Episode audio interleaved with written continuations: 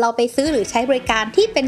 0%ในหลายๆ สินค้ามากเข้า เวลาที่ถูกใบเรียกเก็บเงินเข้ามา บางทีอาจจะกลายเป็นเงินก้อนใหญ่ที่เราต้องจ่ายไป และสุดท้ายเราก็อาจจะจ่ายไม่ไหวค่ะ ฉะนั้นเราต้องประมาณตนเองให้ดี ประมาณค่าใช้จ่าย แล้วก็ประมาณยอดที่เราต้องจ่ายในแต่ละเดือน เพื่อที่เราจะได้ไม่มีภาระที่หนักจนเกินไปนั่นเองค่ะ Fast Work Podcast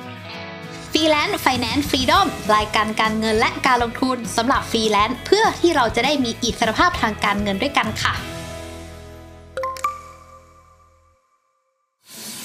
การมีบัตรเครดิตก็ไม่ได้เป็นเรื่องแย่เสมอไปนะคะ แต่ก็ตามชื่อค่ะบัตรเครดิตนะคะ ก็เป็นการที่ใช้เครดิตของเราค่ะ คือใช้เครดิตไปก่อน แล้วก็จ่ายเงินสดจ่ายตามไปทีหลังนะคะ การทำบัตรเครดิตของเราเนี่ยอาจจะเป็นเรื่องยากนะคะ แต่ถ้าเราเป็นฟรีแลนซ์แล้วทำบัตรเครดิตได้แล้ว ก็อย่าลืมรักษา เครดิตของเราไว้ให้ดีค่ะ และวันนี้ค่ะน้ำก็มีเป็น 5 เทคนิคในการใช้บัตรเครดิตให้คุ้มมาฝากกันค่ะ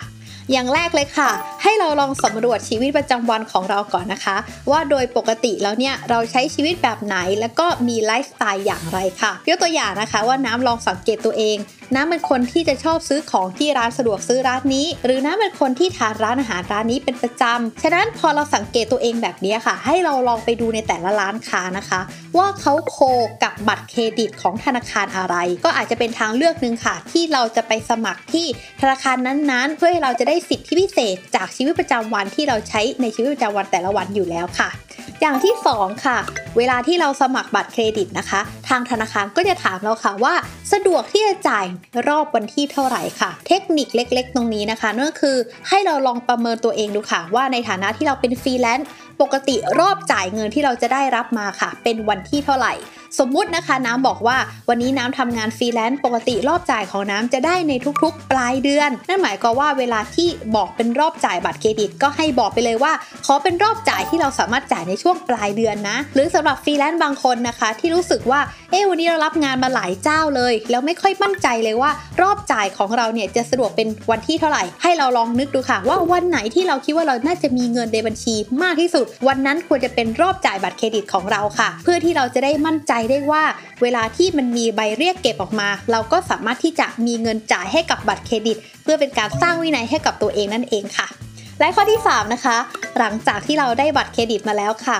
ทุกๆ ครั้งที่เราจะต้องยื่นบัตรในการใช้จ่ายนะคะ อย่าลืมค่ะเข้าไปที่แอปบัตรเครดิตของเรานะคะ แล้วก็ลองไล่ดูค่ะว่าเรามีโปรโมชั่นอะไรเกี่ยวกับร้านค้าที่เรากำลังจะรูดบัตรนี้บ้างนะคะ เพราะเผลอๆค่ะ จากแต้มของเราที่เราสะสมกันมา เราอาจจะได้เงินคืนพิเศษ หรือว่ามีโปรโมชั่นพิเศษในการรูดใช้จ่ายค่ะ สมมุติว่าน้ำต้องการที่จะไปดูหนังก่อนที่น้ำจะยื่นบัตรไป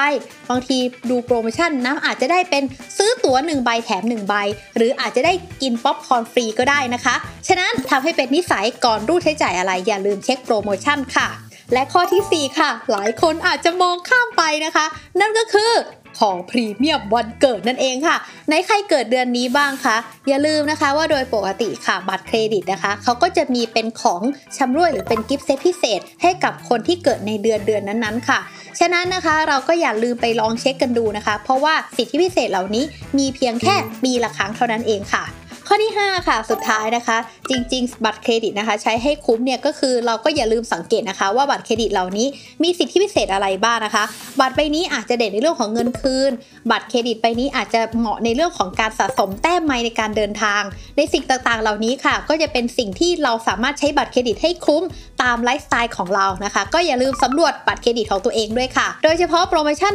0%นะคะ เราน่าจะเคยได้ยินใช่ไหมคะ เช่น 0% 10 เดือน 0% 24 เดือน จริงๆ โปรโมชั่นเหล่านี้นะคะ ถือว่ามีประโยชน์มากๆเลยค่ะ เพราะเป็นการที่เราได้ของมาใช้แล้ว แล้วเงินของเราค่อยจ่ายทีหลัง โดยที่เราไม่ถูกคิดดอกเบี้ยค่ะ แต่หลายๆ คนนะคะ ก็ต้องระมัดระวังตรงนี้นะคะ เพราะบางทีค่ะ เราไปซื้อหรือใช้บริการที่เป็น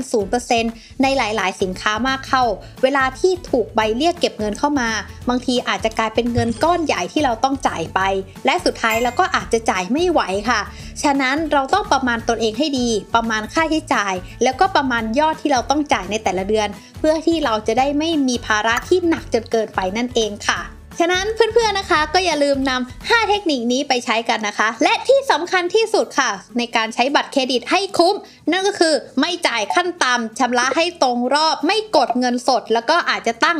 งบประมาณในการใช้บัตรเครดิตของเรานั่นเองค่ะ เพียงเท่านี้เราก็สามารถที่จะใช้บัตรเครดิตที่คุ้มไปพร้อมๆ กับมีความสุขในการใช้เงินด้วยค่ะ และกลับมาพบกับรายการ Freelance Finance Freedom รายการสำหรับฟรีแลนซ์เพื่อที่จะได้มีอิสรภาพทางการเงินไปด้วยกันอย่าลืมติดตามกันได้ทุกช่องทางางของ Fast Work เลยนะคะสำหรับวันนี้ก็ต้องลาไปก่อน สวัสดีค่ะ